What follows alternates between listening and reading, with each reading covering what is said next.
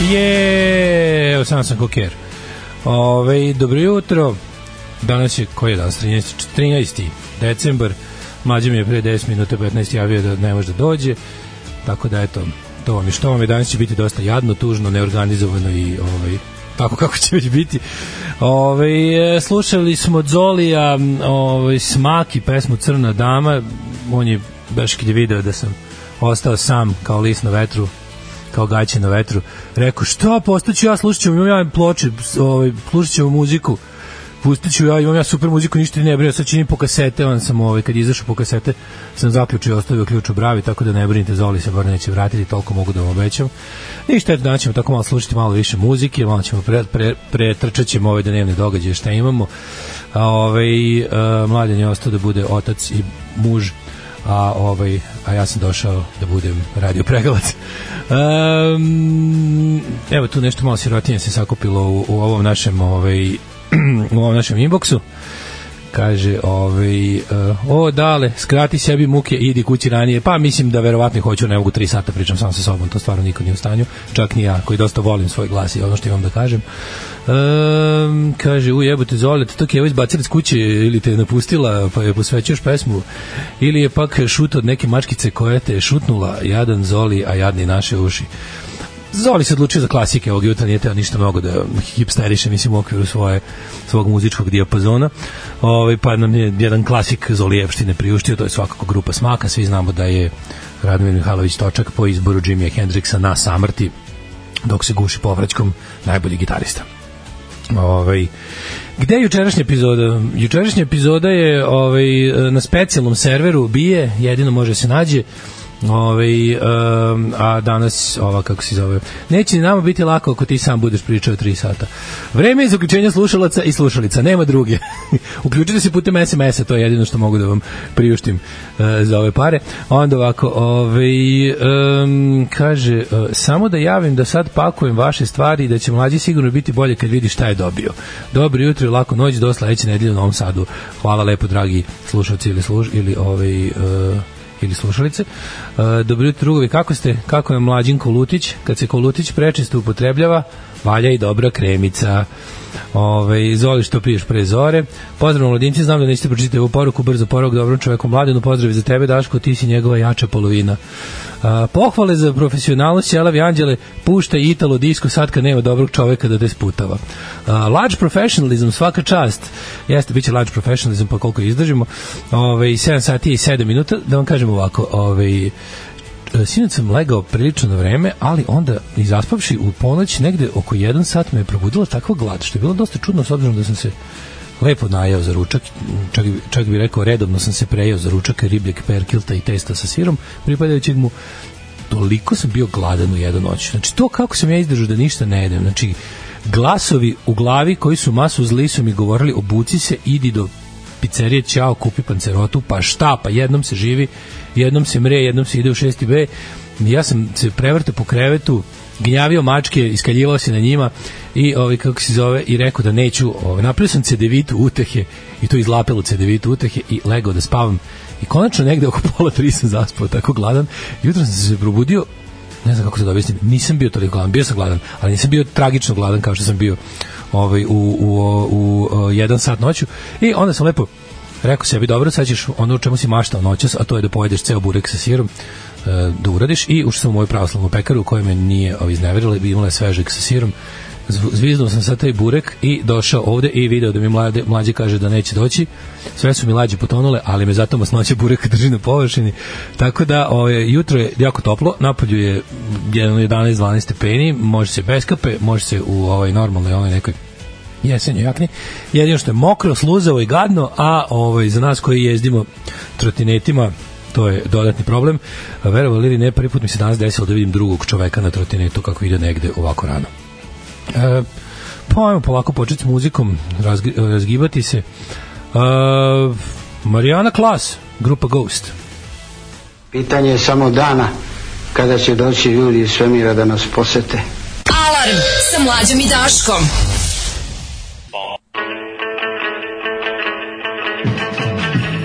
Slušali smo Jarvisa Kokera i Tonight, pesmu sa njegovog prvog solo albuma bo- kome Boga mi ima već jedno jače od 15 godina, ja mislim. Ovaj, e, Jarvis Cocker, ah, divni Jarvis, Jarvis Cocker, pravo je vreme da se pohvalim da sam ove godine četvrti put gledao Palpu uživo, vama koji ih niste gledali ni jednom, mogu da kažem da je jako dobro, a vama koji ste gledali manje put od mene, takođe mogu da kažem da je jako dobro. Ehm, kaže ovako, pozdravio nas je drug Robert Patreonđija sa Novog Zelanda, ja mislim da je ovo poruka koja nam je stigla najdalje od ovog mesta sa kojeg emitujemo, sad dok se ne javi neko sa datumske granice ili da je tamo neka marša, ko su tamo ostrava kod datumske granice, nemam pojma, neko kod koga, neko kod koga je već sutradan. Ove, stižem u Vojvodinu martu, pa javite ako vam nešto s interesuje sa Novog Zelanda da donesemo, donesi nam kivija, mislim na pticu, ne na voće. E, dobar burek rešava mrak bolje od Xanaxa, riba i testenina su hrana od koje se ne možeš prejesti ni zasjetiti dovoljno dugo, saznao sam to na teži način. E, dale, manimo se lakih tema. Šta ti misliš? Da li sad, kad je zima, se minticam ukrute bradavice u slučionici ili ne štedi na grejanju pa se više znoje? Dragi slušalci, ovo su teme koje svakako ovaj, treba temeljno obraditi. Bojim se da nisam sam dovoljno potkovan da iznesem teret ove teme, ali ipak ću pokušati da mu odgovorim. E, naime, e, mislim da ne štedi na grejanju, jer m, nekako video sam kako to sve izgleda i čini mi se da da onaj ko ne štedi na onim spravama koje deluju sve kao da ih je George Clooney pravi u svom podrumu u filmu Burn After Reading, ovaj ne štedi sigurno ni na ovaj električnoj energiji gde se ima, tu se i prosipa. Um, ovaj, a jebem ti prvo mlađe ne dođe, sad moramo da slušamo i Ghost. Muka, moj prijatelju, muka nastavit će se još. Ove, za neko ko stalno kuka imaš manje neradnih imaš manje neradnih dana od mlađe. Brzo poravak mladenu, a ti sam s nama pričaj nam o stripovima kao u doba korone, kaže ženja. Inače neko je predložio da ovaj pozovem ženju koji će sad istog momenta da napusti kuću i da dođe ovde, nije pazova daleko. Ženja može da dođe do jedno pola devet da ti pravi društvo i da ponese jednu teglu na dar da se pogostim jel u ovo rano jutro. Go stopa, ja to želim. Ovaj um, Marijana, da, slušaj smo prvo Ghost, to bilo, prvo slušali Ghost, Mary on the Cross i onda smo slušali, a ja sam čuo da je ta pesma popularna na TikToku, rekli su mi mladi, uh, i to u nekoj TikTok verziji, a onda smo posle slušali Jarvisa. Uh, Mary Jana, Mary Jana, to je pesma u kuratom Slovaku, jeste Mary Jana. Uh, Daško se sam punješ li mačora. Uh, lako mi zabavati ovde usamljenog čovjeka koji ovde priča sam sa sobom zamišljam preko puta sagovornika i mogu vam reći nije mi ništa lakše. Uh, hajde pritisni rec dugme da čujemo i u podcastu to zlo, a onako dobar i porodičan čovjek nije tu pa da ljudi vide razliku. Ovako piše saopštenje SNS u Kraljevu. Daško izdrži se tolikim burekom u stomaku. Ove, ovaj, svaki drugi dan se budim kod da me vadi iz oznojan i izbečen. Kako to ide s neradnim danima? Kako da ubediš gazdu kada sam gazda ja? Kaže Krudi. E, druži Krudi, upravo razmišljam jutros kad sam se probudio kako to čoveče taj osjećaj da se budiš i da se sve nekako kao da kao da se rasklimo tokom spavanja. Ne znam da li si spavao 5 minuta ili 5 sati, isto nekako kad se probudiš u ovim mojim godinama, jel, ovaj 43 navršene. Neko je rekao to kad se priča kao šta je to što se to dešava, pa su mi onda objasnili da to do ove godine proizvodnje i do jedinstvenog matičnog broja građana, ali kao moguće da je to to i da ništa ne može da se uradi. Da čovjek ustane, ovaj prvo onako sedne na ivicu kreveta, nema više onog ustajanja bez ovaj bez da se napravi ta faza među ovaj to sedenje nivici kreveta i i ovaj češanje butine jaja i dupeta i onda kao sediš i ovaj razmišljaš znaš šta me sve boli? Ono dobro je tu je kao kreće ono tu je u, kri, u krstima boli boli svaki ovaj da se sklapam. Ovi zglobovi, mišići kao da su se malo tokom noći odlepili od kostiju pa treba da se vrate, pa onda taj neki a ku, kukovi su isto dosta interesantni to kao kukovi nekako isto, ali sve nekako ne, neodređeni, nije sad nešto kao krckaš ili da ćeš se ovaj znaš kao kad si, kad si, kad si nešto tako, nego sve je nekako kao da si, baš bukvalno to, kao da si tokom noći se malo rastegao, rasklimao i da to sve treba da se vrati nazad, da zglobovi upadnu u te svoje sklopove i da se i da se mišići vrate na kosti. To, ali izgleda da to to je to, to ti je to, tako ću sada da se osjećam do smrti. Ovo, a i ti krudi verovatno. Uh, ovo ćemo SMS ispovesti slušateljstva ili da čitamo aforizme Aleksandra Čočića ili e, e, erotsku bota, e, e, botaniku Milana Komnenića, a možeš i omiljenim knjigama da nas daviš. Nema problema, snaći ćemo se već nekako izdržat ćemo do dva sata, to vam je dosta. Ove, um, ove, uh, šteta što mlađe nije tu htio sam da ga obradujem vešću da Vladislava Galagan otvorila OnlyFans. Zar nije neka sportistkinja? Sad se baš su bacili u rebus. Mislim da Vladislava Galagan sportistkinja i da ona da ona računa na nacionalnu penziju o kojoj smo juče diskutovali na community. Ove, skini se u gaće kao u doba korone. E, ove, dale krajnje vreme da zoveš Sandra za dvojac. Sandra motherfucking again nije mogu da dođe zašto da kasno radi. Mislim da nije u redu. Čekaj kad su nama sa N1 pre jedno dve godine predložili da radimo emisiju koja bi svako večer trajala oko sat vremena na N1, a onda ujutru radili jutarnji program. To je bio jedan genijalnijih predloga druga Jugoslova, moram priznati. Ove, i bili su dosta začuđeni kada smo rekli da to ipak nije moguće. Onako bili su fazonu ono, bože, mi smo mislili da sve možete. A mi smo znali da ne možemo.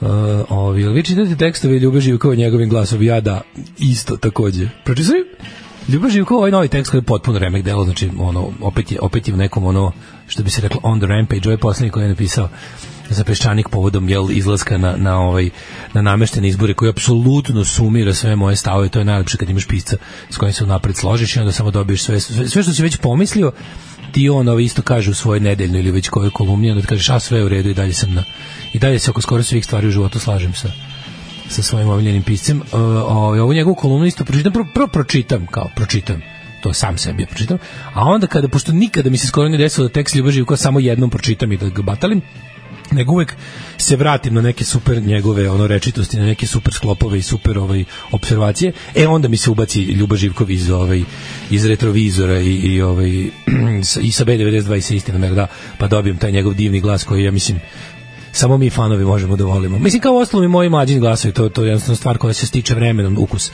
Ovaj kako kažu Amerikanci acquired taste koji normalan čovjek nikada ni ne stekne. Uh, poštaješ svestan delova tela, kreće oko 40 otprilike, jeste, to ste dobro rekli, poštaješ svestan delova tela, jer počne da te boli, počne da svaki put da te boli neki deo tela za koji nisi ni znao da imaš. Ja tako učim i o kolima, na primjer. Ja sam sve o kolima naučio sve delove kola čuo sam za njih kad su se pokvarili. Znači to je isti isti, isti apsolutno isti fazon. Um, ovaj uh, kaže um, ima, aha da, danas uh, danas, danas je, da, da vas pozovem sve, ponovit ću, ja se slučajno zaboravim, danas u 18 časova, i nemojte kasnite, bit će tačno 18 časova, jer valjda kasnije nešto ima od 8, pa i moramo i da završimo za 2 sata maksimalno, tako da sa sve ono kao druženjem, pitanjima i cuganjem imamo 2 sata da se, da se izdružimo. Uh, dolazi nam uh, profesorka uh, Dubrovka Stojanović i njen suprug Ivan Čolić i onda ćemo lepo da pričamo o njihovim novim knjigama koje se zovu um, njen se zove Prošlost dolazi, a njegove se zove Na putu srpski svet knjige su sličnih jel, tema i onda će lepo da, tamo da se uklopi ta priča o jednoj drugoj knjizi. Ja sam izuzetno srećan i jedno čekam um, ovaj, da, da, da porazgovaramo danas, zašto mislim, veliki sam isto poštovalac i fan i bit će onako nekako ovaj, Crna kuća je pravo mesto za tako nešto i, i tu stvari jako bi bilo drago što Dubrovka odabrala baš crnu kuću za promociju u Novom Sadu i mislim da ćemo se lepo zabaviti tako da nemojte kasnite budete, budete tamo malo pre šest da sednete pa da ovaj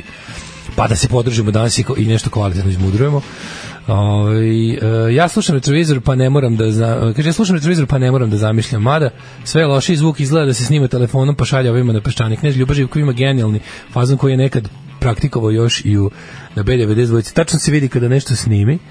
Lepo, pošto on ima kućni studij Ljubaživ koji je tamburaš i čovjek koji sam snima ovaj, svoju muziku često ovaj, i ima dobar tonski studij, mislim amaterski, ali, ali prilično, prilično lepo skotskom tonski studij kod kuće i onda tu snima sve te svoje zvučne priloge za, ovaj, za, za retrovizor i ostala zvučna javljanja na medije i onda se znam da mu se desi ponekad da nešto želi da ubaci naknadno i onda se tačno vidi u rečenici ili čak i jednoj reči mu se nekad desi da pošto je on čovek koji je mnogo voli reči i kome jedna reč koja nije možda bila onako kako je on poželeo ili zamislio ili smislio bolju pa je popravio znam da zna da mu zasmeta pa onda i tu jednu reč ga ne mrzi da, prom, da, ovaj, da promeni i onda se dobije ta drugčija zvučna slika jer je snimao u drugom ambijentu sa drugom opremom i drugim znam to je meni isto interesantno Ove, ali to se često, često recimo dešava i Indiju na, na, na World War II in real time. Tačno se vidi šta je snimao u studiju u Nemačkoj tamo sa Spartim, a šta je ovaj, dosnimio od kuće iz Štokholma pa, pa su ubacili naknadno. Ove, e, zamoli drugove iz CK13 da streamuju Dubrovku Čolića biće. Mislim da će biti stream, live prenos će biti na radiju CK13, znači CK13 ima svoj radio sličan kao naš online radio, tu će biti, ja mislim, direktni streaming, a celo stvar će se snimati videom, pa će posle biti i i ovaj biće na recimo Facebooku ili. Biće u svakom slučaju i video kasnije. A možda ako se organizuje eto ovaj društvo iz antifašističkog fronta 23. oktobar, ako neko ne bude mrzelo da da ovaj možemo mi da uradimo streaming na našoj stranici, videćemo već. Um, šta smo do sada, e, mogli bismo, ja sam do sada nakačio i ovaj moj ovaj kompjuterić, tako da možete danas da izvoljavate čak i da ajde ovako, možete i da šaljete muzičke želje, pa ako se poklopi da se meni baš sluša to što ste vi poželjeli, ja ću da vam pustim. Uh, slušamo Homefront i Nation. Evo ispravljanja istorijska nepravda od pre 3 minuta kada je Homefront nepravedno prekinut da bi se greškom pustio Stars and Stripes i Skinheads on the Rampage, mislim nije greškom, to je super pesma, a i bila je muzička želja. Ove, evo nakupio sam tu nekih vaših muzičkih želja, pa ćemo neke čak i uslišiti. Neko je tražio specialse, dobit će specialse. Ove, um, čekaj da vidimo šta kažu vaše mudre i duhovite poruke ovog jutra. Mnogo teško imamo da je oko tri miša na stolu plus dva ova tri miša, dva touchpada, četiri tastature i jednu miksetu. Ovi, Daško, da nove godine imaš tri neradna petka, reci nam, dramska pauza, gde ćeš za most mentally challenged night? Um, a, sam bio u Batočini, ići ću opet u Batočini, zato što mi se dopalo. Uh, pita ženi da li želim da zaprimim njegovu magičnu teglu, naravno svaki put i uvek ja to želim. Um, pusti još snježi u saporu ako ti se sluša, dobra stvar. E, može, odlično, bravo, bravo može, biće Menixi, Snowing in Sapporo pišem na svoju ovaj, listu vaših muzičkih želja koje ću da ovaj, koje ću da ovaj, uslišim Um, čemu toliki bes u pola osam ujutru? Pokojni panku, vrati se u kret. Nisam ja, to su muzičke želje. Iskoristite jedinstvenu priliku da vam se da muzički poželite. Uh, dale, pusti uh, pesmu Bagra od Jovane Popović da se zagrejemo pred izbore. Bez džomla si teški Beograd 202 noćni program, samo malo dodaj barika u glasu, brzo poravak da se što pre vrate oba oka u alarm glavu. Ja se stvarno uvek kada se desi to da nešto moram sam ovde da budem, uvek mi u glavi onaj usamljenik sa Pinka, kako ga mlađi ja zovem, onaj debeli Vojn, Vojn, jebem li ga, Vojn nešto, Vojinović, tako mislim da bio Vojn Vojinović. Onaj lik ovaj, što je vodio emisiju Mi ćemo se vratiti, neki tamo kasnih 90-ih na Pinku ovaj, i, i bio je jeziv. Mislim, bio je jezivi čak i od mene samog ujutru. Um, ovaj, dobro, evo sad ćemo da vidimo, ovaj, ovdje ću da nakupim nekih vaših ovaj, muzičkih želja, a pre toga idemo u prošlost.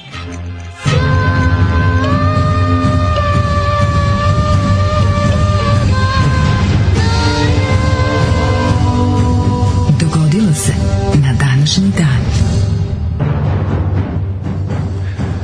13. decembar 2023. godine, gde ćeš za najluđu noć? Rekao, rekao, bih mlad, rekao bi mlađe u ovom trenutku, a ja bih mu odgovorio Mladene, za ovu novu godinu vodim te negde da nikad pre nisi bio idemo s druge strane Bukovca. Ne sa onaj gde ti bila vikendica nego na ona the, better, the, the wrong side of the town A, šta da vam kažem, nema mlađe da idemo u daleku prošlost i u njegovu polje njegove ekspertize, pa ću vas ja odvesti samo kroz drugu polovinu 20. veka kada počinje ono što nazivamo popularna umetnost i popularna kultura u modernom smislu. Pa tako 1955 imamo gospodina Dikija Valentina koji je stigao na prvo mesto engleske top liste sa hitom Christmas Alphabet. To je bila prva božićna pesma koja je stigla na prvo mesto uh, top liste, a i top liste su tada još bile nova stvar, tako da je normalno da je to bila prva. Tako da ako vas neko pita, da li znate koja je pesma ovaj, božićna bila prva na top listama postigla komercijalni uspeh, a vi odgovorite Dickie Valentine i Christmas Alphabet, sigurno će cura koja to sluša želiti da s vama podeli svoje tijelo. Um, ove, 61. Beatlesi se ove, vratili iz Hamburga u rodan Liverpool, gde su u Cavern Clubu ove, svirali i to kao pravi nepoznati bend lepo popodne u vreme ručka. Ove, uh, a najluđe od svega je što je tog jednog ručka u publici bio gospodin Mike Smith iz Decca Recordsa koji je Beatlesima teo da ponudi recording kontrakt, ali mislim to je, ja mislim, čovek koji je jedan od najvećih tragičara ovako u istoriji muzičkog biznisa koji je valjda odbio Beatlese. Nije bio impresioniran. Kasnije je to teo da ispravi time što brže bolje potpisao Stonese, da bi i Decca Records imao ovaj, svoje ekskluzivce u toj novoj muzici za mlade. Uh, 62. Elvis Presley stigao na prvo mesto UK liste singlova sa hitom Return to Sender um, i um, uh, tu mu je sa saksofon svirao Bobby Keys, koji je kasnije svirao i sa Rolling Stones, The Who, Harryom Nilsonom, George Harrisonom i Ericom Claptonom. A, inače, iste godine je snimio i film i došao na turneju da ga promoviše. A, 1966. Jimi Hendrix se prvi put pojavio na televiziji, da li moguće da tako kasno se prvi put pojavio na televiziji, kao solo jel, umetnik i zvezda, i to na ITV u Engleskoj sa njihovom čuvenom emisijom Ready Steady Go, koja je išla Pre steady go, mislim, išlo do nekih kasnih 90-ih, neko neko ispravi. I to je bio jedan od onih um, muzičkih programa da je sva ova muzika koja će se danas smatrati jel, klasičnom pop i rock muzikom imala svoju premijeru uz naravno kasnije Top of the Pops i, i, i, i The Tube. E, na tom istom, isto emisiji nastupio i Mark Bolan. E, Bolan Mark je nastupio isto. E, dobro, i tu je ovaj, e, izveo šta je izveo? Izveo je Foxy Lady. To je izveo. Uh, onda se setim i grupe Creme Brulee iz ovog, uh, kako se zove, onaj super morbidni, smešni BBC-ov show uh, League, of, uh, League of Gentlemen kada onaj ludak što radi kao čuvar noćni u onom njihovo, njihovoj lokalnoj ono, psihijatrijskoj bolnici je imao grupu Creme Brulee i njihov veliki hit Voodoo Lady.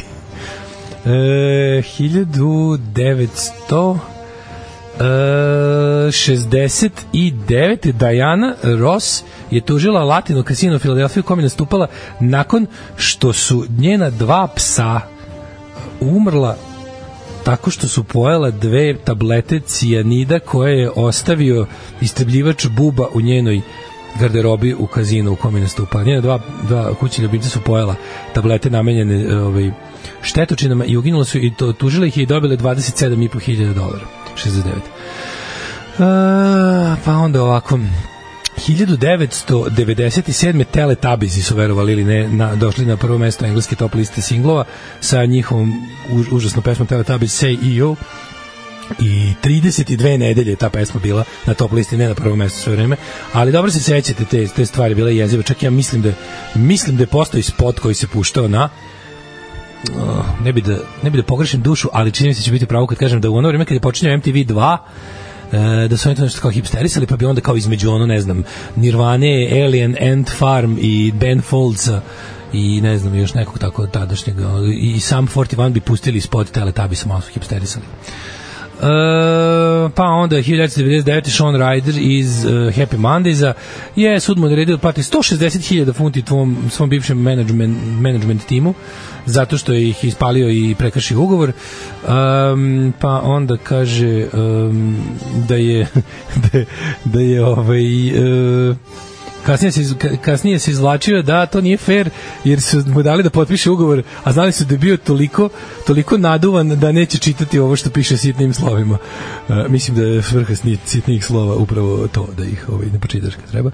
Um, 1999. Uh, čitaoci engleskog pop časopisa Smash Hits uh, rekli da je Robbie Williams najbolji frajer na svetu i ovaj, da je grupa isko, on bi bio, ja mislim, u East 17, tako? Da bi Robbie, da u East 17 da su, da su, naj, da su najljepše grupa. Robbie Williams je kasnije to potvrdio i kao solo umetnik, ostao najbolji frajer uh, engleskim tinejdžerkama. Uh, dobro, onda 2000. godine Paul McCartney prvi put je održao s, uh, potpisivanje svoje knjige i to u Waterstone Piccadilly u knjižari um, i verovo ili ne uh, tamo je održao potpisivanje svoju monografiju potpisivanje monografije svojih uh, slika. Nisam znao da čovjek je slikar.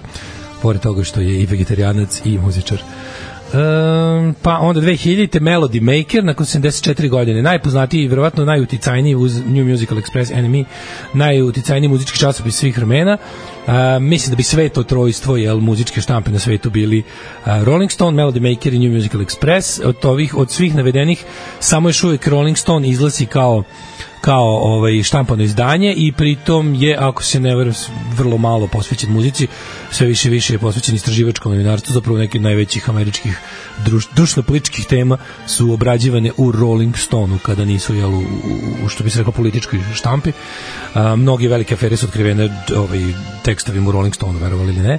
A nešto sam čuo u poslednje vreme da se NME koji je nastavio da izlazi kao New Music Express je nastavio da izlazi kao muzički portal i kao website na netu, da sam čuo da će od januara sledećeg godine, što će reći za 15 dana, a, ponovo pokrenuti i to je valjda prvi put da se neki časopis vratio iz mrtvih. E, Čuo sam da će ponovo izlaziti u štampanom formatu, da odlučili da ga posle neki 10 ili jače godine ponovo pokrenu kao štampani časopis i to zato što su a, kada su pokrenuli tu ideju, palo mi na pamet, onda su pr, malo ono sondirali tržište za potencijalne ovaj pretplatnike videli da da su dobili neki nekoliko desetina hiljada ovaj uh, pretplatnika tako da će NMI ponovo izlaziti.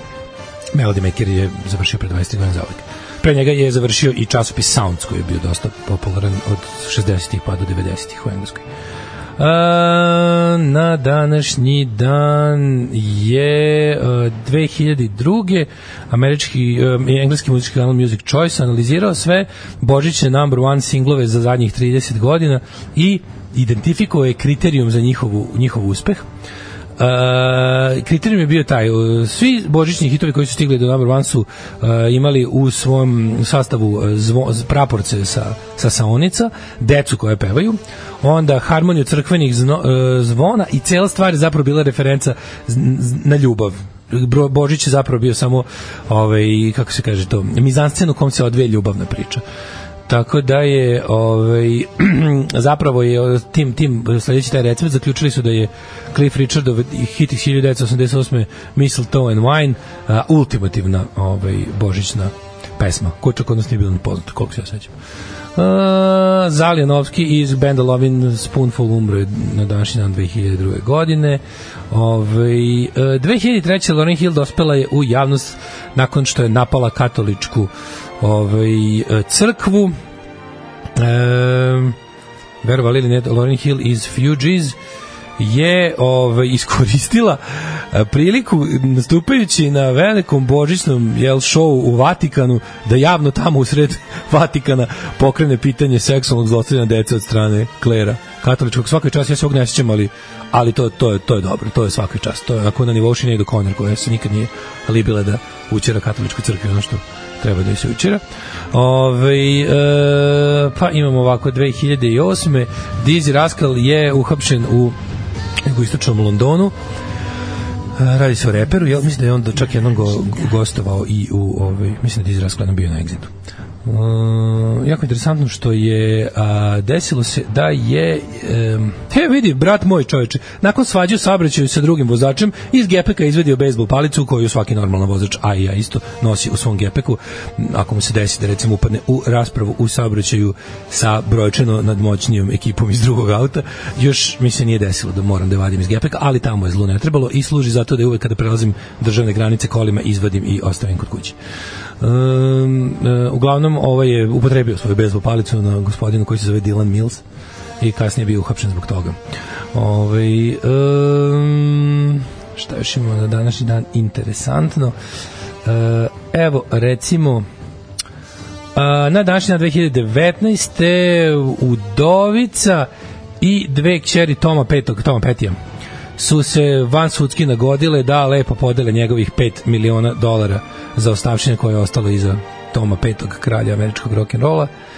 I na današnji dan 2021. Joe Simon, e, američka R&B legenda je umro u dobi od 85 godina. Hitovi poput Power of Love Get Down, Get Down, Get Down on the Floor. E, sad ću da iskoristim to što mogu da vam puštam što hoću i da vam pustim jednu od mojih omiljenih pesama koja traje čak 6,5 minuta i koja je jedna od onih genijalnih stvari gde moraš svaku reč da čuješ i da uživaš. Reći o manchesterskom punk pesniku John Cooper Clarku, njegov hit Beasley Street koja je jedna vrsta sociološke studije jednog bednog kraja u bednom gradu, bedne ulice u, u, u, ovaj, u kojoj onako caruje kriminal, beda i, i, i nemoral. Obožavam ovu pesmu, pa poslušajte reči zabavno je kao da gledate neki dokumentarac Žilnikov, recimo. Uh, slušamo to, a onda ću da pustim recimo ove zahtevane specialse. Da mu kažem, ode mi glava. Pa nek ode glava! Zakaj ne bi i glava otišla? Niste nikad tak razmišljali. Alarm sa mlađom i Daškom. A, bili Specialsi i Black Skin, Blue Eyed Boys, Boga mi remek delo sa isto tako fenomenalnog povratičkog albuma. Encore, mislim da muzika pamti vrlo malo ovako dobri povratničkih albuma koji su snimljeni jel, ono, 30-40 godina posle, posle onog poslednjeg albuma benda po kom su bili jel, ovaj, jaki u svojim originalnim, originalnim danima. Vratili su se uskoro po originalnoj postavi sa ovim albumom Encore, na njemu se nalazi gomila dobrih stvari, ovo je jedna od boljih. E, ima taj neki imate neki zvuk tog funka i, i sola, koji ja baš nešto i ne ljubim, ali kada ga ljudi koji se inače bave regijom i ska, i ska muzikom ovaj, uvate pod svojom da to bude ovako dobro i muzika me podsjeća na neko zlatno doba ju kinematografije neke dobre filmove Gorana Markovića. Ovaj, e, Boga mi mogu da vam kažem da sam prijatno iznenađen vašim kvalitetnim muzičkim ukusom i onim što tražite da ovaj, se ovaj, da vam pustim, pa bit će to dobre stvari. Evo recimo nećemo pustiti EKV i Rage Against the Machine, zato što mi se to nikad ne sluša u životu, ali nisu čak ni ove loše pesme koje ste poželili, recimo Guerrilla Radio, ovaj, da spržimo u sredu i uđemo direktno u petak. Glas za goblin i pozdrav za sve u studiju. Dva cionida Mila, Mija Bela Signorina bi otpevao knez da su njemu potrebali kerove u, u slačionici, ovaj, u garderobi, što se kaže. Ovaj, ajde nešto od žive legende Alarma Borisa Brejče, ali zato bi moglo Call Me od Stiva Conte, mlađe jednom pustio ovo, a ne ide da on bude bolji čovjek od tebe baš toliko. Ove, e, bi mogla mojca mojca mogli bi moći ako stignu, pošto sam dobio već dobrih, dobrih ovaj, ideja za, za, za muzički želje, tako će biti naravnih 4-5 pesama, već sam ih sve pronašao. Uh, pre desetak dana izašao novi trailer za najiščekivaniju igru ikada GTA 6, u kom ide pesma Toma Petija, Love is a Long Road, što za posledicu ima na stotine miliona slušanja na streaming servisima. Drago mi je da, da mladi umetnici, pogotovo kada su pokojni, ovaj, mogu da zarade nešto od svoje muzike zato što nove generacije otkrivaju njihove pesme. Šalim se, ovaj, naravno da Tomu Petiju ne znači ništa što slušaju njegovu pesmu nakon što je umro, ali je dobro da ljudi slušaju dobru muziku i da se ponovo ovaj, kako se zove Vola bi naravno da za života doživim još jedan revival gitarske muzike, ako eto, pod stare dane da me obraduju, da kad pomislim da su svi živi već ono ostavili gitare, da se muzika pravi isključivo preko aplikacija i ne znam, nekim direktnim zamišljanjem ritmova, ovaj, da se neko ponovo lati instrumente i da, i da, i da to ovaj, i da čak i živi od toga, to bi baš volao. Uh, ovaj, u stvari, super ti je sad sve, ali nemaš koga da prekidaš i onda to nije to. Uh, ah, kao Volter bez Jessija, Allen bez Boba, Brena bez Saše Popovića, izdrži ne tako debeli anđele, kuratost glasati je na istorijskom minimumu, cijelo jutro mekano, daj politiku da se bar krv sjuri u veću glavu. Biće toga, biće toga. Uh, da li može neki hit od Bad Town Boys? Uđe me, nađoste. Biće, biće.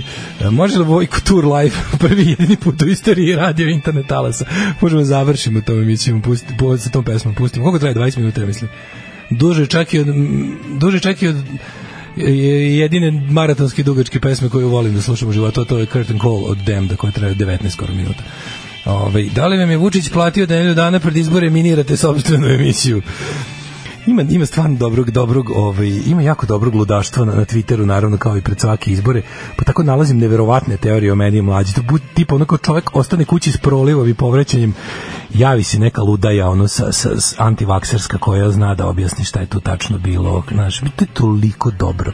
Ima takvih kretena da je to meni potpuno neverovatno. Se ljudi ja se pitam znaš mislim šteta što većina tih ljudi završi tako što se ubije Jer ja sam uvijek bio fuzon kao nemoguće neko, neko ko je, ko je, okoliko, ko je ovoliko lud, ko nikad je sam nije zapravo sam, jer u glavi ima večitu žurku.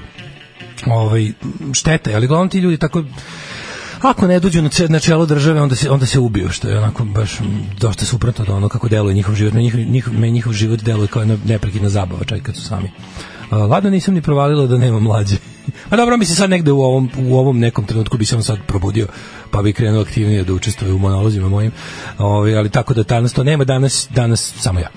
Um, ajde vidimo šta imamo na današnji dan su o, evo neki rock and roll i pop rođendani na Brzaka Joe Messina jedan od legendi uh, Motown Records rođen na današnji dan još 1928 Zatim e, imamo gospodina Rona Havkina koji je bio jel ovaj um, kako se zove um, rekord producer čuveni i otkrio neke od onih nekih e, hitova 60-ih i 70-ih snimio je i čuveni film o Nedu Kellyu uh, australijskom ovom odmetniku u kom se ovaj, pojavljuje Mick Jagger pa je onda rođen Tony Gomez iz Soul Band The Foundations 1940. Na današnji rođen Robert Martinez iz banda Question Mark and the Mysterians, najpoznatiji po pesmi 96 Tears, koja je najpoznatiji u izvodbi Stranglersa kasnije. E, imamo ovako Ted Nugent 48 stari stari govnar Ted Nugent iz Amboy Dukes uh, Dan Yankees i ostali grupa Solo naravno najpoznatiji jedan od najpoznatijih rock and roll republikanaca i tih tako kako bih ih nazvali rock and roll desničari konzervativac u Americi velika kretenčina. Uh, ono bukvalno čovjek je živi hodajući stereotip onako kako zamišljate kako zamišljate američkog rednik seljačinu ovaj koji se loži na sve ono što ne valja u životu na na na, na, na, na puške na puške, ratove i, i, i, i proizvodnju sobstvenog alkohola u dvorištu. Ted Nugent uh, na današnji dan rođeni Jeff Skunk Baxter u bendovima kao što su Ultimate Spinach, Doobie Brothers, Steely Dan grupa Steely Dan meni je dobra grupa. Uh, nastupaju sa Brianom Adams, Ericom Claptonom Johnny Mitchell, Dolly, Dolly Partonom i ostalima.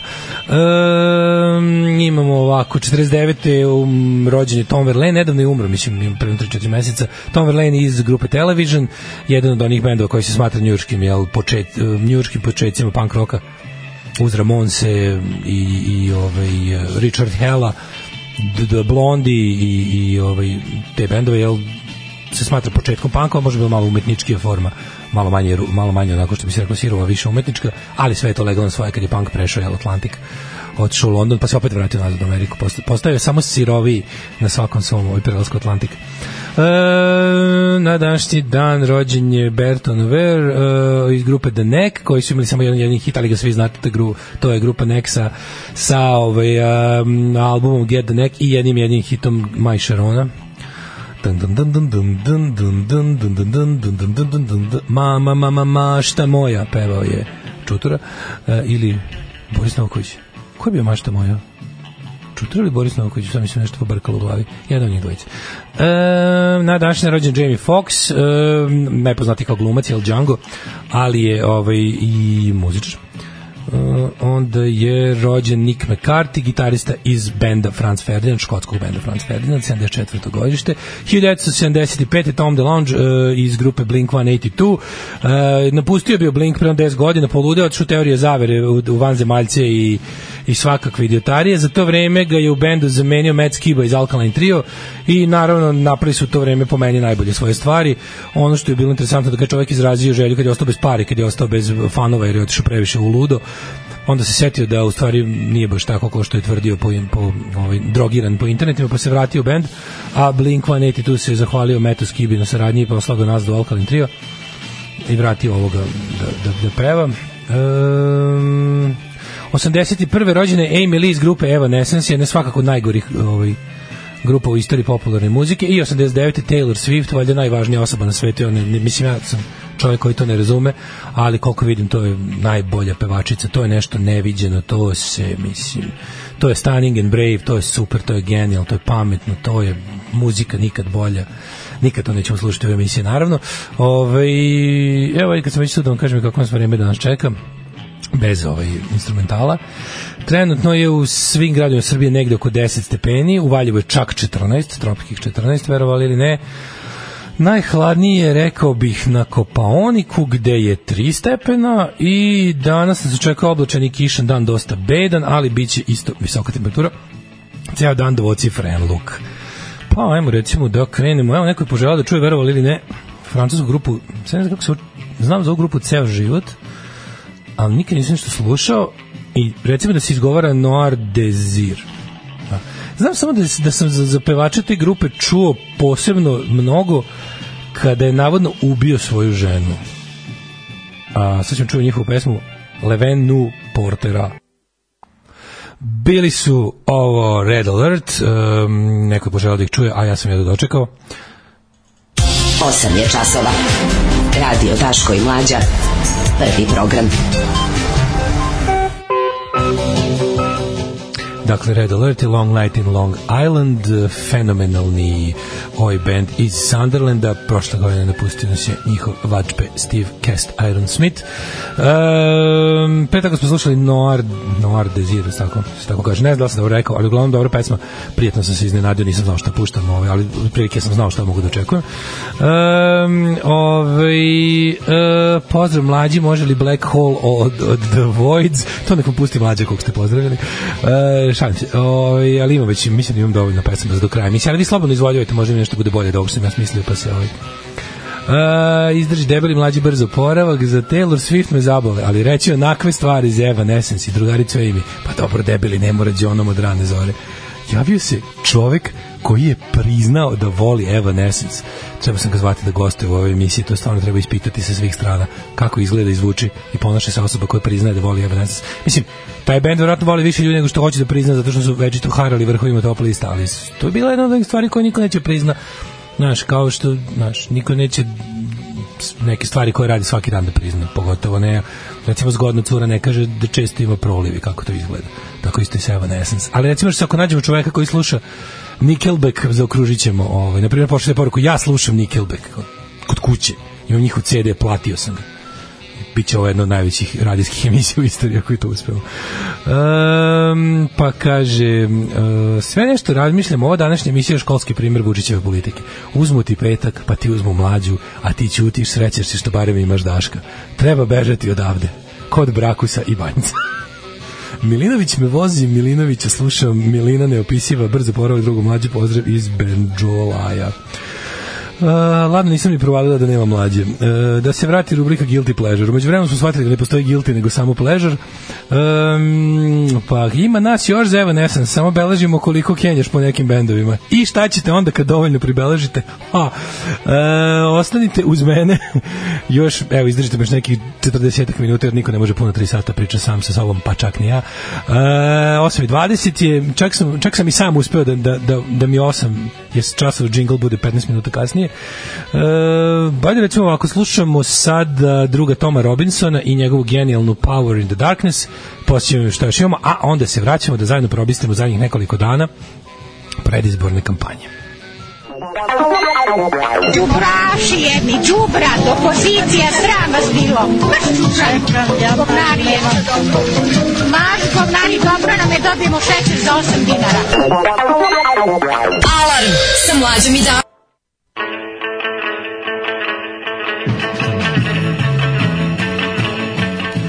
Ovo su bili Covenant, sjajni danci ove, i njihova stvar Dies Ire.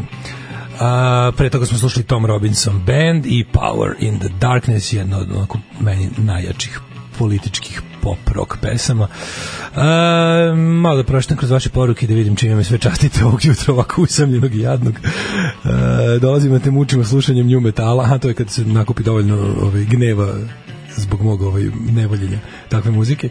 Um, jel može malo metala za nas s dugačkim pišema i kratkom pameti, ne slušamo samo intelektualci majkomu, uh, kaže gospodin koji je žrtva Metesije. Večeras psiho gostuje sa svoje dva zapadna polena koje je kupio da mu ovaj, e, glume opoziciju, bože mili, ovo stvarno večeras, ono, ja, ja stvarno ne znam, nije pazi, nije to prvi put, ali ovi Znaš, postoje ljudi koji stvarno čiji propadanje gledaš uživo tako godinama i onako, bože, dajte kraj, dajte, nek se ovo završi na bilo koji način. Što ono, tipa, dajte Biljani Srbjanović neku državnu funkciju, dajte, nek se učlani u stranku, nek se učlani u SNS i dajte joj da bude nek, da bude kultura, ono šta već ona voli da bude. Znači, jednostavno da završimo s je toliko tužno za gledanje. Večeras na prvoj televiziji, ili sut, ne, večeras je to, nemam pojma kad je, mislim, Vučić u desantu, kao čovjek koji se ni za što nije kandidovao na ovim izborima, je apsolutno na svim jebenim kanalima i apsolutno svugde stiže, ali što je najgore, ovaj put se odlučio za ovu kao kulturološki napad, znači nego, nego ste u klasičnim političkim emisijama, mada u njima gostuje, ali kao ne možeš živeti od ovog od normalnog i ljudskog Vučića za njih nekoliko dana. Bukvalno ne postoji ni jedna emisija zabavnog tipa na njegovim smrdljivim televizijama u kojima nije došao da pokaže kako on samo čovjek koji čak voli moli da se našali.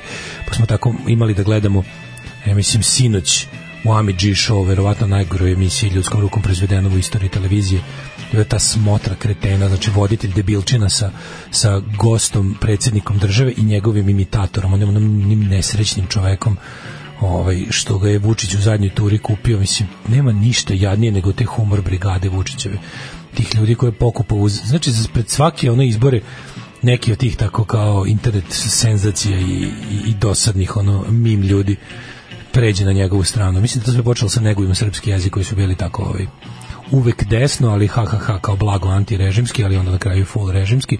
Tako da se trend, trend se nastavio sa kupovinom tih tako tužnih internet pajaca. A ovo je bilo stvarno neprijatno za gledanje. Pa to kao ovaj sedam, kao da su dva najbolje prijatelja, ovaj hvali njegove neverovatne imitatorske sposobnosti.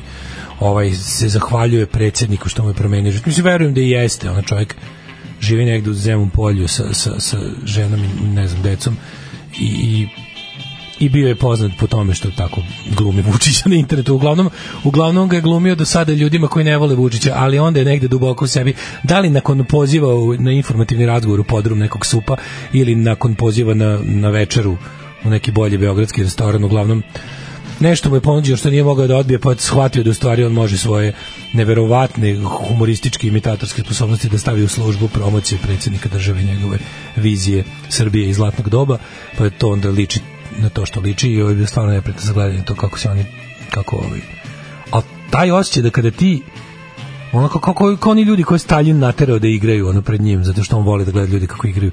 Pa to tako to, to je neprijatno ono što god napravi uvek uvek s tim s tim s Aleksandrom Vučićem mora da bude i neprijatne tišine i neprijatnih ono reči i neprijatnog što kaže ono što kažu stand up komičari delivery toga što ima da kaže tako da bude maksimalno teško svima.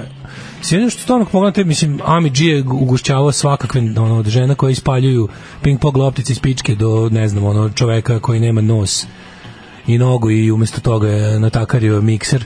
Ovaj ali os- mislim da mu je bilo najteže kada mora da ono da mora ludaku da da ovaj kad mora ludaka da da doljuđuje i da i da pravi da čovek koji je rođen bez organa za proizvodnju humora bude bude duhovit. Mislim i sam Amidžić je rođen s deficitom humora, ali ali ali ali bar dovoljno dugo se time bavi da je, da je ovaj, ako ništa drugo stvorio publiku.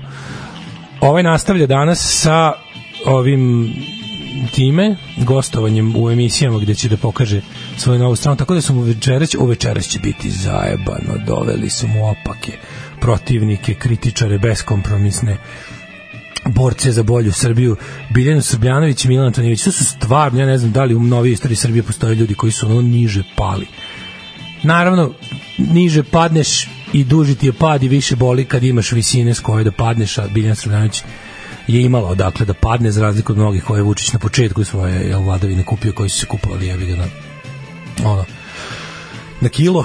Ove, ove, ove su malo ipak njegove bolje akvizicije, tako da ćemo večeras gledati kako gledat ćemo ono uništenje poslednjih natruha ljudskog dostojanstva pod ucenom i željom za privilegijama. Gledat ćemo dvoje ljudi koji su jel, ono, recimo prvu polovinu života sa promenjivim uspehom i intenzitetom proveli jel, boreći se protiv ljudi kao što je Aleksandar Vučić i protiv društva kako Aleksandar Vučić želi da stvori da bi mu na kraju lizali jaja u, u, u, ovaj, u terminu udarnom na, na jednoj od njegovih televizija pritom nama svima govoreći da mi nismo u pravo da oni vide nešto što mi ne vidimo i da zapravo ostati na pozicijama na kojima su oni je suludo, da je prava borba za njihove vrednosti zapravo uz Vučića i stvarno znam da ono kao Znam da će nam sve biti teže nakon te emisije, jer ćemo još jednom dobiti priču o tome kako jedino prodaja u životu ima smisla i nema igre i nema, dro, nema dribla i nema dodaje, već samo ima dobro se prodaje, što bi rekao Balašević, tako ćemo večeras posvedočiti još jednom o ono moći novca i, i represije nad, nad, nad ovaj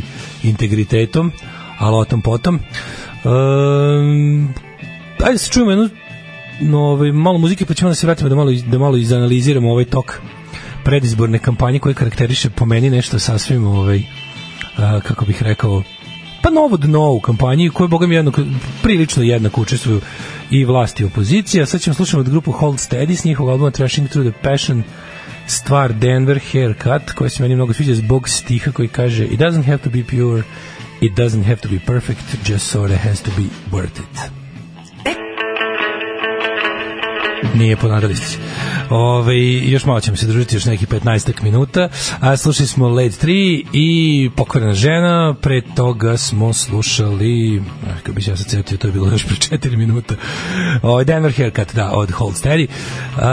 Um, idemo dalje za iste pare. Ne znam da li ste primetili, čak sam bacim oko na vaš inbox, da li ste nešto pametno još primetili, ne propustite Ami G show večeras, Biljana Srbljanić izbacio Antonijević iz pičke, bivši predsjednik SNS-a i gleda s visine i sablažnjava se. A, dalje, dale Tugaljevko stereo MC bez košina.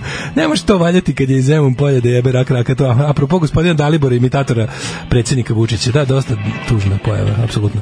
Ove, e, pozdrav za sve u studiju. Može li mi neko iz Mjehora dati preporuku gde kupiti komponente za sastavljanje novog kompa? Molim da se ova tema prebaci na community da se čoveku pomogne pod hitno.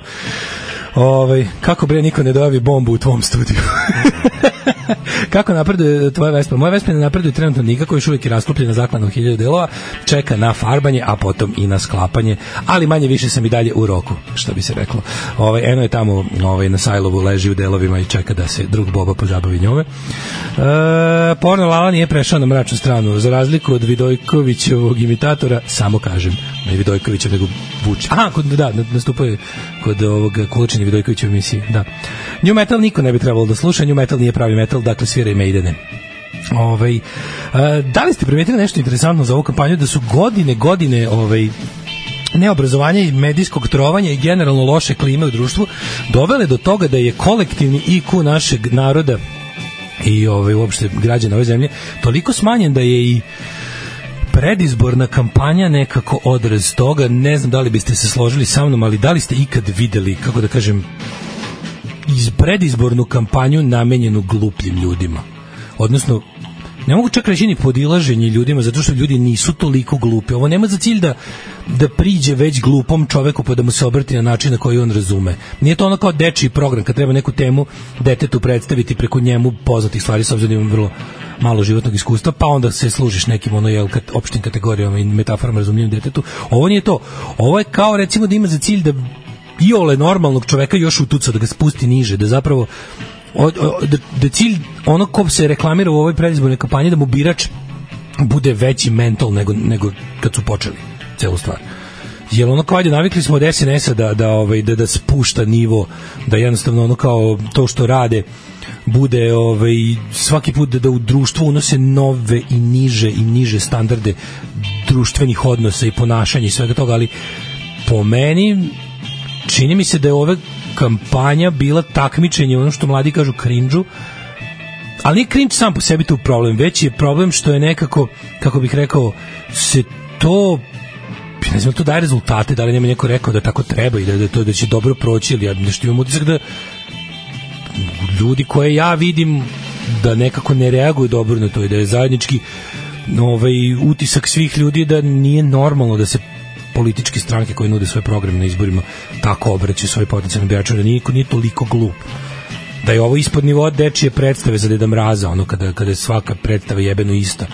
Da uvek neko zadrži Deda Mraza da stigne na vreme podeli, podeli deci paketiće, pa ga onda deca prizivaju i, i bore se protiv toga ono, Zoze Kroze koji je zarobio Deda Mraza ne da mu da stigne i, i svi se kolektivno pretvaraju da, da nisu normalni da, da, mislim, da Deda Mraz ne sedi u prostoriji pored i čeka da se deca dovoljno deru da bi izašao i dao paketiće.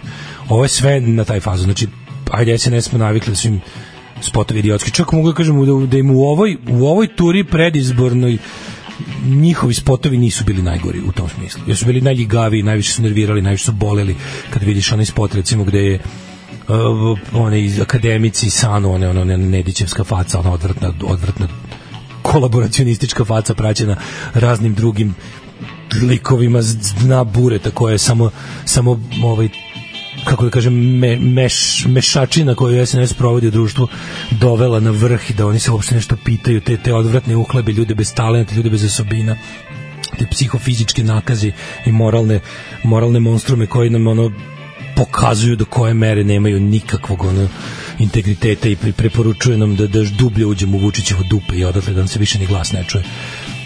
Lidija Vukićević koja izjavi da je nekad glumila u boljem životu, a sada ga živi. I onda razmišljam kao to bi bilo tačno da govoriš o svoje ime. Verovatno je tebi sve bolje i bolje u životu. Jer od momenta kad je bolji život serija prestao da se emituje, tebi je krenulo na bolje jer si se priklonila apsolutno svakom zlu i fašizmu u ovoj zemlji, ono, kalašturu glupava, a s druge strane ovaj, isto kao što, kao što je ono kao ono što se dešava i prikazuje serija Boli život nama nedostižni ideal iz prošlosti što je jebeno tužno da pokušavamo da stignemo sami sebe iz 1989. godine i za života nećemo uspeti. Ti nam na to kažeš da sada živimo bolji život, a istina je a istina je potpuno obrnuta. Ono, i oni sa tim takvim spotovima koji ja toliko boli i nerviraju nisu čak i najgori kad pogledaš šta je šta su razne opozicione i pseudo opozicione stranke ponudile. Mislim Vuk Jeremić koji upada u spotić njegov ono ono ono je stvarno Slobodan Stanković Pornić bez jebanja ono bolje bolje da se samo skinuli goli i dovatili da im je dao kubik ogreva ono i da završimo da od onoga kao muž i žena koji se svađaju dok im dva čoveka u dresovima na kojima piše Macron i Scholz iznose ikonu svetog Nikola iz stana I onda dođe Vuk Jeremić i spreči da se svađaju oko toga ko je ostavio na vrata i kaže im da samo ujedinjeni mogu da spreče otimačinu svetinje. Pa onda Boško Bradović koji verovatno računa na najretardiraniji deo ovaj, glasačkog tela koji je imao onaj njegov spot gde sprečava pljačku od seljaka. To ono mislim, a pored toga što je to cringe što kažu mladi, to jeste ta neka zapravo ono ljotićevska naracija o, o, o, o znaš, kao tom seljaku koji je ono koji je stub države, koji je kao ideja agrarne države u 21. veku i to uzdizanje seljaka, neko onda mislio će da dobije time strašno mnogo kao naš kao seljak samo daje a ove ove moderna gospoda mu uzimaju znaš kao šta biste vi bez moje hrane? Razumijem ja vaše kompjuteri tehnologiju al prvo kao kod mene je hrana a vi me pljačkate onda dođe Boško koji objasni da nije normalno da seljak daje ni za što otprilike da treba se vratimo na situaciju od pre rata na, na, na kulačku situaciju da ćemo svi da duvamo jaja ovaj nekom da nam da nam se ono da nas nahrani da ne bismo svi umrli od gladi. Mislim sve na potpuno nakaradno idenje iz krajnosti u krajnosti iz toga da ono kao tipa seljacima ne omogućavaju da prežive i da ih pljačkaju i direktno lažu ovaj, krše dogovore s njima, što bi naravno trebalo da bude osnov svakog društvenog ugovora da bi društvo funkcionisalo, da imaš stvarno s jedne strane potpuno ono ovaj seljake koji čiji posao učinjen besmislenim do toga do druge krajnosti Boška koji hoće da napravi otprilike ono stališku državu od pre drugog svetskog rata gde će ono gde, gde će ono da bude pa mislim korp, država korporativno uređena, država što jeste samo drugo ime za fašizam ali sama izvedba spota je totalno ono namenjena jel nekom koji nema IQ veći od sobne temperature. Pa onda na to sve uključuje zadnje što sam video da ne bi čisto i naša strana jel mislim pošto nekako verujem da će većina, većina vas nas glasiti za Srbiju protiv nasilja koja ove izleće sa, sa spotom onog među njima koji je zadužen za najveće lupetanje i blamiranje to je Zelenović od Šapca koji ovaj svaki put kada kada ti se učini da da je posao relativno laki, da sa relativno malo blama i neprijatnosti i malo sedenja na ruci možeš da odeš da glasaš za ovaj kako se zove to za koga si namerio da glasaš, on učini sve da ti da ti uči, da, da, da ne bude tako i da ti bude jako teško i sramota što glasaš za, za toga za koga glasaš, tako što on izleti na lupeta se u predizbornoj kampanji raznih on izjava, vuče celu stvar u desno i u nar, narodluk i, i, i etno, što meni najluđe od svega po meni je ovaj harmonikaš Aleksić zapravo bio dosta progresivni deo cele te ekipe, dok su se Ćuta, tradicionalni Frfljavi Milivojević, ono, čovek cringe, i, i Zelenović najviše potrudili da nam bude teško što glasamo za njih. Mislim, ne brinite, niste uspeli, naravno da ćemo glasati ovaj, naravno da ćemo glasati za vas sve i da sad ne znam ono da, da da ne znam šta uradite u ovim, ovim sledećim danima. Stvarno ste uradili sve što ste mogli. Imam neki utisak da oni u pred, prvim ono kao, kao kampanja teče i vremenski odmičeno po timelineu kad gledaš da prvi deo kampanje stilji početak kampanje namenjen da kupi nas sa, sa nekakvim prohtevima i željama i ideologijom i onda kad nas ono osiguraju, zaključaju i postavljaju se da, da im ne mrdnemo niko dodatle jer se ništa novo i normalnije sa izgledom za pobedu ne može pojaviti u tako kratkom vremenu. E onda kad nas zaključaju i ono dobiju nas, e onda krenu da se uvlače ovim ovim ovim ljudima koji su nas i doveli ovde svojim kretanskim glasanjem u prošlosti i onda dobijamo te njihove neverovatne ono ovaj etno spotove kojima kažem čak čovjek od kog sam to najviše očekivao nije prednjačio nego ovi ne znam da ste vidjeli zadnji taj ali to je sve nešto na nivou kao neke TikTok ovaj um, TikTok reel ili kako se to na TikToku tog tog klipića koji ide na na TikTok gde on sprečava svoje dva prijatelja da u njihovom dvorištu domaćinski ne pojedu parizer za za Božić jer su ostali bez tradicionalne božićne šunke za koje se mislili da postoji samo u američkim filmovima. Ove, e, on ih sprečava da kao nemojte Parizer, pobedit ćemo mi sad na izborima. Parizer kao simbol Vučićevog zlatnog doba biće poništen i, tu su uz mnogo epskog govora i ovaj, kako se zove i prenemaganja kažem, nikad u životu da sada nismo videli ovakav atak na, na ljudsko dostojanstvo i inteligenciju u predizbornoj kampanji. Ako znate neki primjer, slobodno mi javite. A, a ja ću da vas počestim jednim Momusom i njegovim genijalnim, eh, ne hitom, ali super pesmom I was a Maoist intellectual.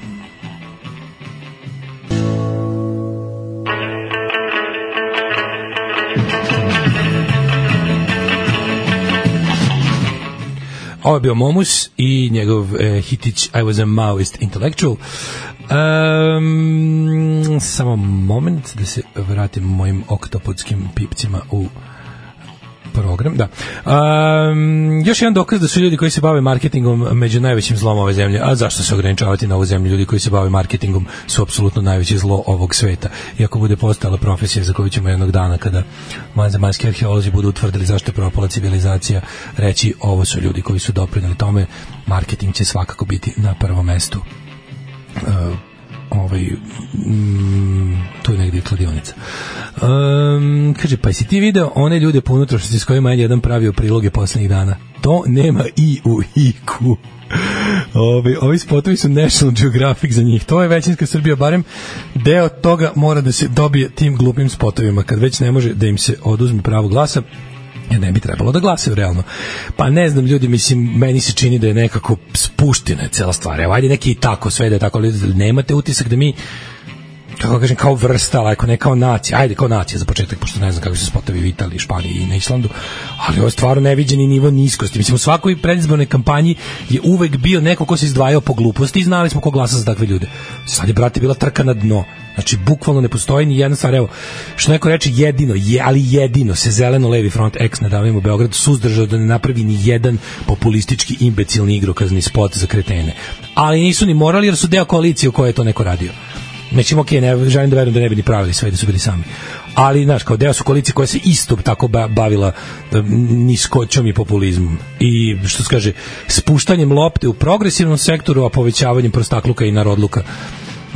Kažem, ako je Vuč, rušenje Aleksandra Vučića apsolutni prioritet bavljanja politikom u ovoj zemlji bilo kako normalno, tako da sve je u redu i svi ti koji opet na ovim izborima dali iz ovaj ličnih ubeđenja ili su plaćeni za to ti Srb, Srbljanović sluci razni koji na recimo Twitteru, pa nam smo sreću domiti mi ono do moga, ovaj, imaju to kao da objasne kako oni na ovim izborima ne glasaju protiv Vučića nego za promenu celog sistema i načina razmišljanja u Srbiji srećno vam bilo i jedite govna.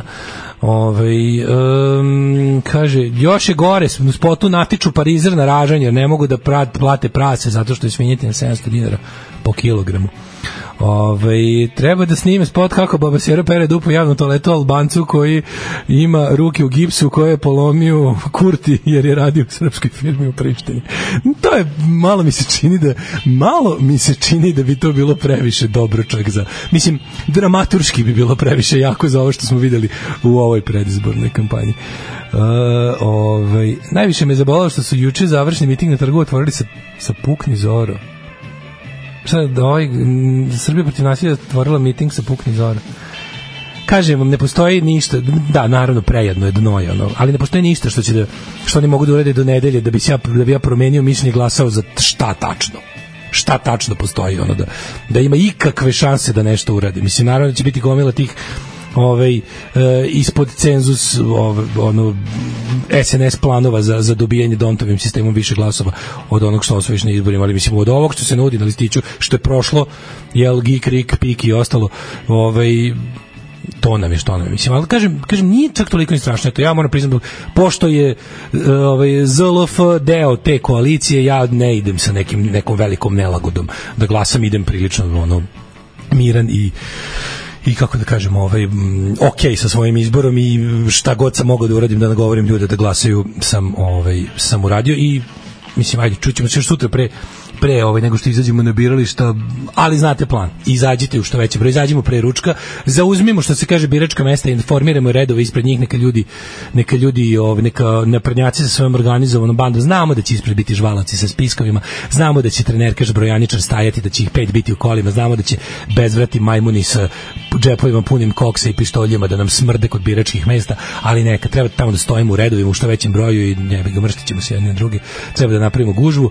Ovaj um, šta da vam kažem, ču, ko bude mogao danas neka dođe u Crnu kuću u 18 časova, tribina a, prošlost dolazi na putu u srpski svet, um, ja čekam da vas vidim, ja čekam da vidim Dubrovku i Ivana, tako da ovaj, hvala vam što ste istrpili mene dva sata, bilo mi izuzetno teško, um, ali nadam se da vam nije bilo teže nego uh, meni. I čujemo se sutra, nadam se u punom sastavu. Tekst čitali Mladin Urdarević i Daško Milinović. Ton majstor Richard Merc. Realizacija Slavko Tatić. urednik programa za mlade Donka Špiček. Alarms svakog radnog jutra od 7 do 10. Oh, you touch my tra-la-la.